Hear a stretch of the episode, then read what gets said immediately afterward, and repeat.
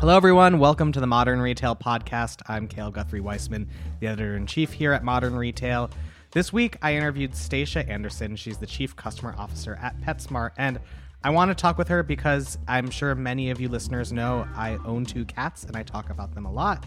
And I'm always interested in just how the pet retail space is evolving. PetSmart, as many of you know, is one of the major retailers in the country that caters to pet owners, and they've done some really interesting brand partnerships. They've grown, they've had many different omni channel strategies. I'm always fascinated with how uh, how a company like that tailors its marketing, tailors its customer strategy to uh, to changing trends. Um, the pandemic happened; a lot of us got pets, myself included, um, and we're not the same pet owners than we were, you know, a couple of years ago, a decade ago.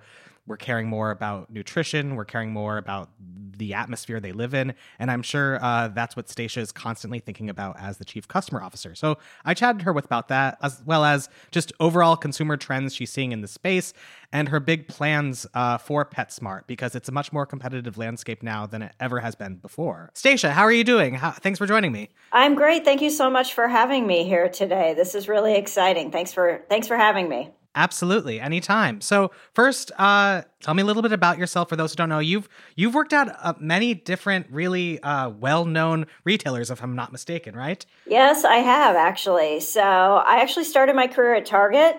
I was at Target for 20 years and I started as an intern. So, for all those interns out there, uh, take your internship seriously. Who knows, it could turn into a career. So, I spent a little over 20 years at Target and I did a lot of different things. So, I did a little bit of a traditional retail path. Um, I was in planning, I was in inventory allocation, I worked in supply chain for a little while, I did sourcing. Um, I was in merchandising for quite a long time, and most of my career was in home and apparel.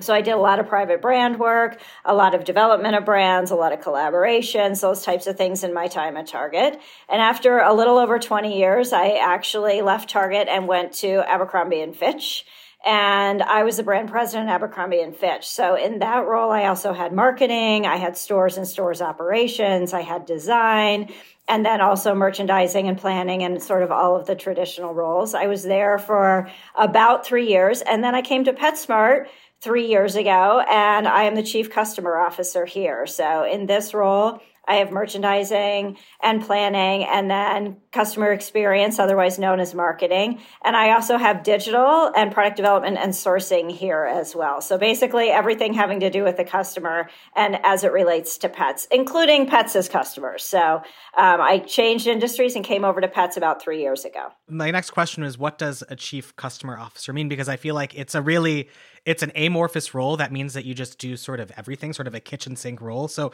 it's how you sort of did answer it, but what like what would you say are the top three things that are that are on your your your to do list every day? Is it the marketing side, the experience side? What do you think about in terms of the role as CCO?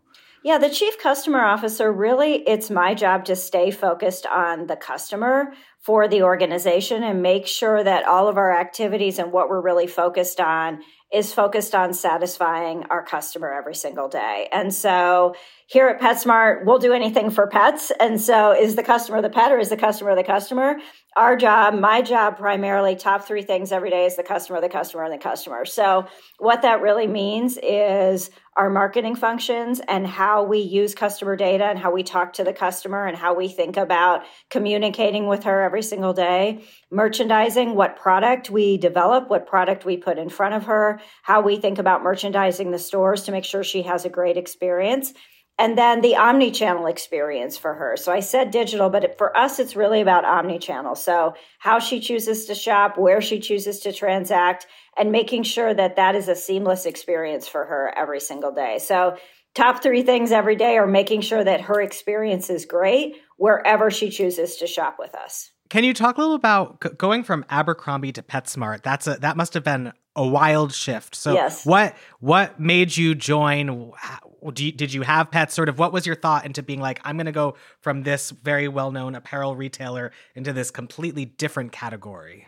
Yeah, I think the move from Abercrombie to PetSmart for me all three of the brands that I've worked for are passion brands. And that's really what's important to me. You know, when people talk about Target, they talk about it with a lot of passion. They talk about it from personal experience. When people talk about Abercrombie, they talk about it with passion. They talk about it with, from personal experience. Everybody has a story about Abercrombie from back in the day. Oh, yeah. And the same thing for Pets and PetSmart. It is a very passionate category and it is a very passionate brand. So for me, it's less about the product that you sell and more about the customer that you serve.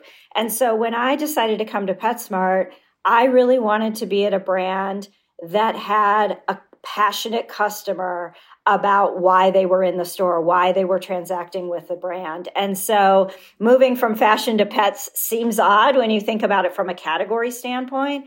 But when you think about it from a customer standpoint and who you're serving, people are very passionate about their clothes and their fashion and what they look like. People are even more passionate about the pets that they put in their home and how they care about them and what they really believe about how they should take care of their pets. And so it seems odd, but it's actually far more connected than you think it might be. No, it, it makes a lot of sense. I mean, people are very passionate about their pets. I'm passionate about my pets. I, I get it. Um, I wanted to ask because PetSmart I think of as a very it's it's definitely in the cultural realm. People have known it for years. Um, and that it's in that sense, it's sort of a, a, mass brand. But how who would you describe the customer as? Like, do you is it truly everyone who has a pet, or have you been trying to hone in on a niche uh, recently in terms of you know who the customer actually is? Well, look, at PetSmart, we serve so many pet parents. And so we have 55 million customers in our loyalty program. So when you're trying to define who is our customer. There's 55 million of them and over 30 million that are active every day. The first thing is we really refer to her as she. So when I was talking about her before, I refer to her as she. She is more likely than not to be female. So our customers are much more likely to be female. And we are serving a lot of different customers. Um, obviously, they have pets in their home. They more than likely have children in their home. And many, many times they have multiple pets in their home. And so they might have a dog and a cat.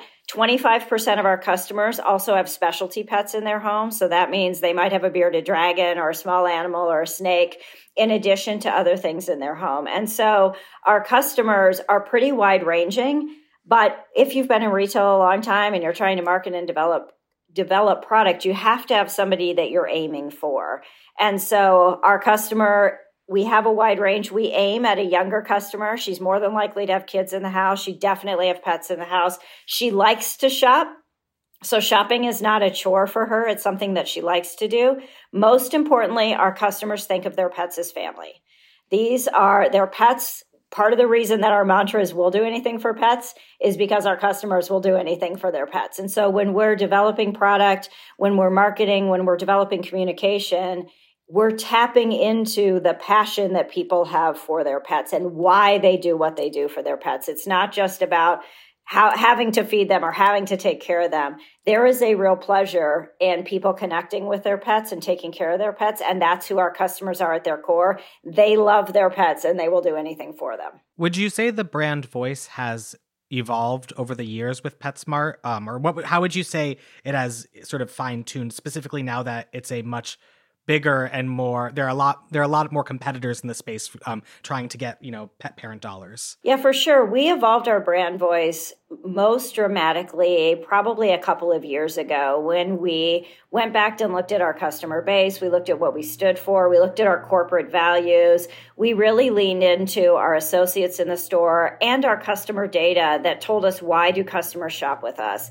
And that's really where we came up with this idea of anything for pets and that our brand voice evolved from individually marketing different sales or individually marketing services or individually marketing things that we wanted to market to the customer to this overall brand platform and voice about why customers do what they do and they do it for anything for pets. So as you see us and you see our voice wherever it is in the marketplace, it will start with because we know you'll do anything for your pets this is what we're talking to you about today and this is really what our brand voice is about so it's far more emotional it's far less transactional because we know that's how our customer feels about their pets it's really not just about shopping it's about caring for their pets and why they shop is because they care not because of the actual thing Got it. Can you talk a little about how you've approached marketing specifically in the last few years? Because you oversee marketing, correct? Yes, I do. Yes, I do.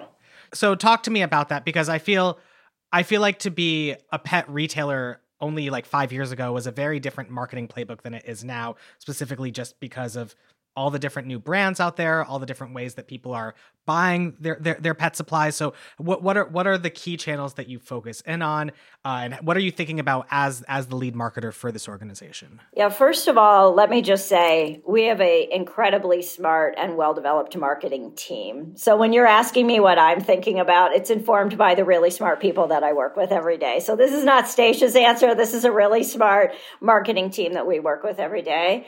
And I think it's become so much more complex than it used to be. If you think about marketing five years ago, it was how much television time you had, what was your ROAS on linear TV, how much search were you buying. You know, it was sort of just how do you make the components work? What we think about today is where do we place our bets all the way through the funnel? But then we're very interested in being personalized to our customers. So when I talked about having 55 million customers in our loyalty program, that means we know their shopping patterns. We know what they buy. We know what kind of food their pet eats. We probably, if we groom your pet, we know specific needs about your pet. And so we are very interested in using that customer data to be much more personalized in what we offer to you. We're leaning heavily on our loyalty program. We're leaning heavily on CRM. We're also in all of the channels that everybody's in. We're in TikTok, we're in Instagram, we're in all those different mid funnel channels. Um, we're obviously involved in search, and all. We're still in. We're in more connected TV than we've done in the past. But you really have to optimize the entire funnel of marketing and really think about how you can be more relevant to your customers because there's so many places that our pet parents are being hit with messaging that it becomes noise if it's not personalized to them. And as you talked about, the products we carry are so varied from food to collars to services. The more we can use our data to personalize a message and make it relevant, the more meaningful it's going to be to you and the more likely you're going to be to engage with us. Are you finding any of those mid funnel channels are working better or worse? Like you mentioned TikTok. I feel like everybody says they're investing in TikTok. People say they're investing less in Meta for obvious reasons. What what what are what are you thinking in terms of those digital touch points and, and are are there ones that are especially in the pet space resonating well with customers? You know, here's the thing with the different channels. It's a combination of the creative, the message and the channel. So, like every once in a while, you'll have something on TikTok that hits like crazy. And it's because the creative happens to be amazing. We had a TikTok that was a cat on a leash that if you haven't seen it, please go see it because it's hilarious. Um, but that hit with massive views and gave us a lot of buzz and a lot of interest. But I wouldn't say that that means that the, our TikTok channel is incredibly productive for all of the things, right? You wouldn't put necessarily a promotional ad in TikTok. And you find Facebook might be meaningful for other things. So that's why I say the complication of marketing, it really is about the audience, the channel, and the creative and the message. And you really have to be driven from what the customer wants and not what channel is productive. And so trying to make all of those things work together is what our really talented team optimizes every day. And so it would be irresponsible for me to come on here and endorse a channel because it just doesn't really work that way anymore. Does that make sense? There's not like a pet parent sense. channel out there. There's really yeah. a customer and a creative and a moment that all responds the way that you might it might hit or others that we think are going to be amazing and they just aren't. Nope, that makes a lot of sense. Talk to me about the loyalty program because I feel like that's a lot of things specifically on uh, you know, executives' minds, you know, given the economic uncertainty, a lot of people are focusing on keeping the the customers that they have. And I know a lot of bigger retailers have been retooling the way they're thinking about loyalty programs, both you know, in terms of making them more tiered, you know, different things like that. So how, how does the PetSmart loyalty program work? Has it changed recently? How are you thinking about it? Walk me through all of that. So our loyalty program today has been in place for, I think it's about three years. And today it is a pretty standard loyalty program. It is points back for purchases. And like I said, we have 55 million members in it, 35 million active, which is a really there's a lot of members in our program. So for us, yes, are we looking at retooling it? Are we looking at lots of different ways to make it more meaningful, more experiential for our customers? and get them deeper and more involved. Yes, I don't have anything to reveal to you today, but maybe if you invite me back, I might.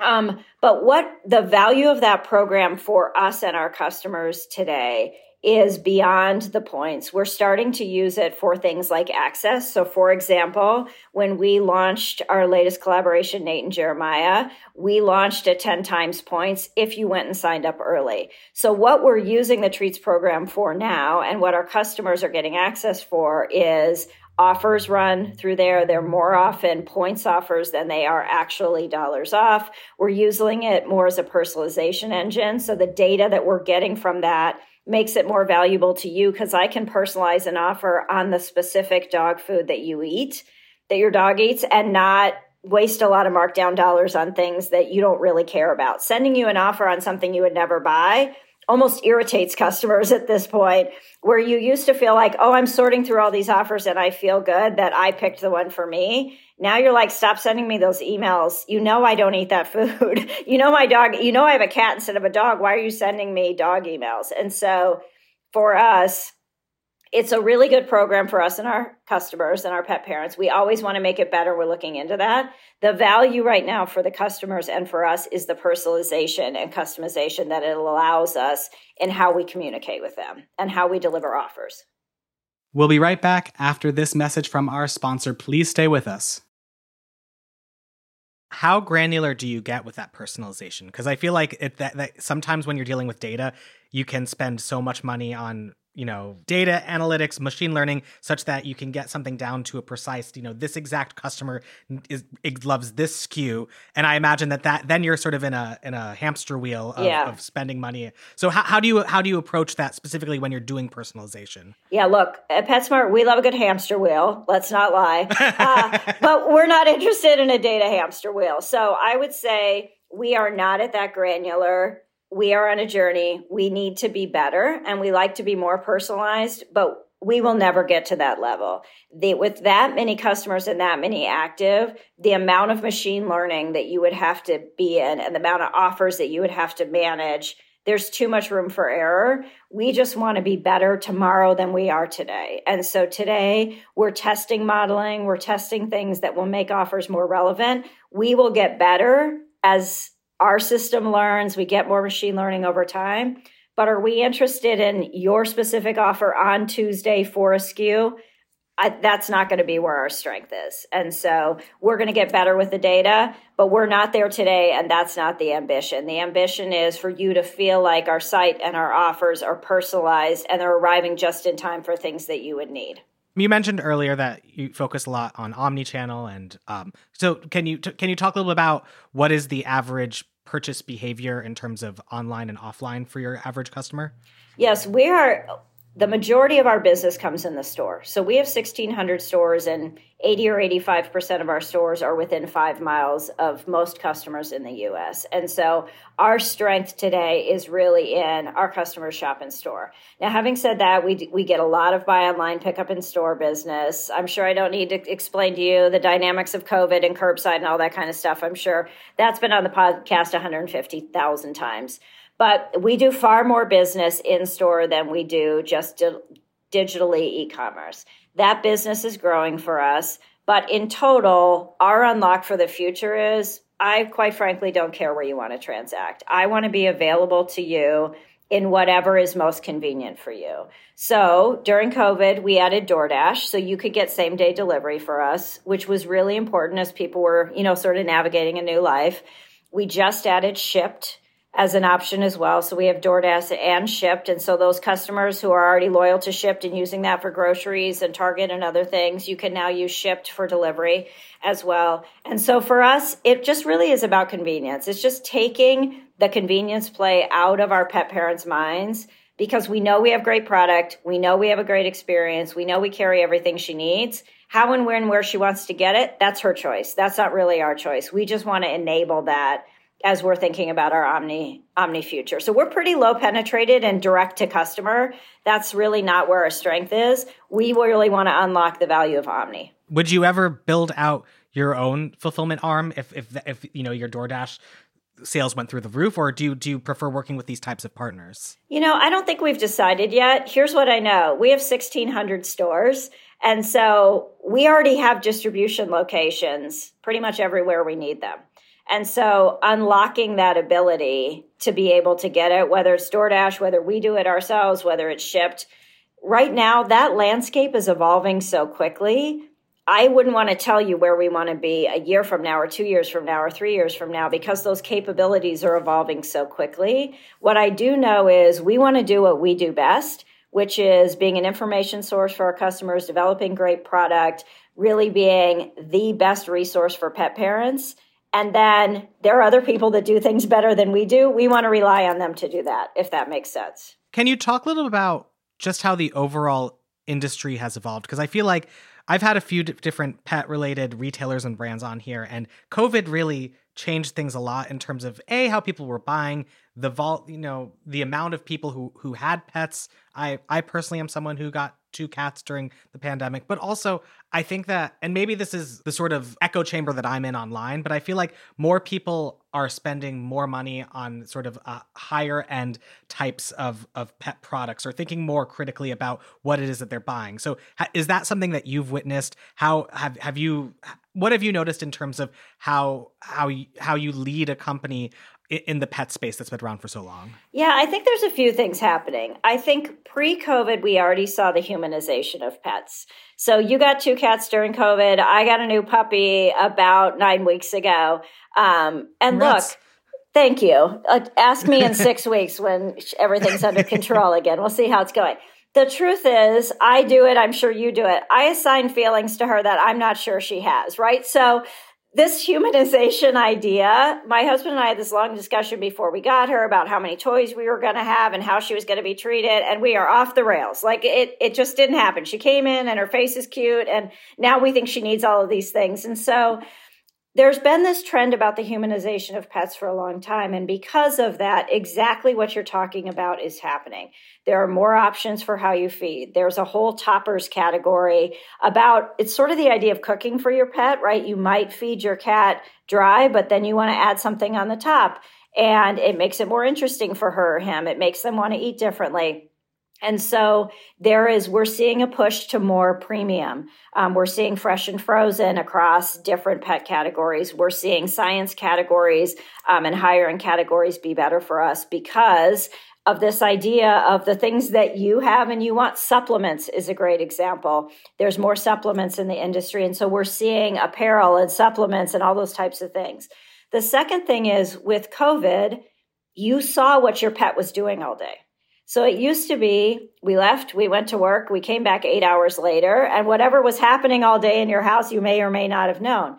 Now, every single day, you're watching what toy they're playing with, how much they're eating, what's happening. And so you're responding differently to how many treats you get them, how many toys you need. Do they need outfits? Do they need a different house? Do they need a different scratching post? Like, what are the things that because you just have more awareness of what's happening with them because you're around them more often. And so that creates a different level of attachment, even more so than the humanization of pets that we were seeing. We recently conducted, we do a lot of customer research in total, and then we pull a lot of data. And we ask customers about how they're thinking about the holidays, how they think about spending time with their pets. 60%, 70%, 80% said they would spend more on their pets than they would spend on their friends. They said they were planning on including their pets in all of their activities. They plan on taking their pets places, whether it's traveling to brunch, to parties, etc. Most of them are planning on dressing their pets up for Halloween and holidays. So you, you've integrated them into your lives. Like you work and your cats are there. I'm waiting for a cat to come across the screen if it's somewhere nearby. Like they've just been integrated into your lives and therefore they need more things because you're recognizing needs that you might not have recognized before. So you're talking a lot about these secondary things like cat, you know, pet costumes. supplements, uh, uh, other types of things, apparel. Um, have you been focusing more in terms of the customer experiences pushing those because there's been an increased demand for those than there was in years past? I wouldn't say necessarily. There was an increased demand for those as we were sort of in COVID times, right? And people felt the economy was a little bit different and people were adding pets to their home. And when you get a new pet, you have more need for more of those things.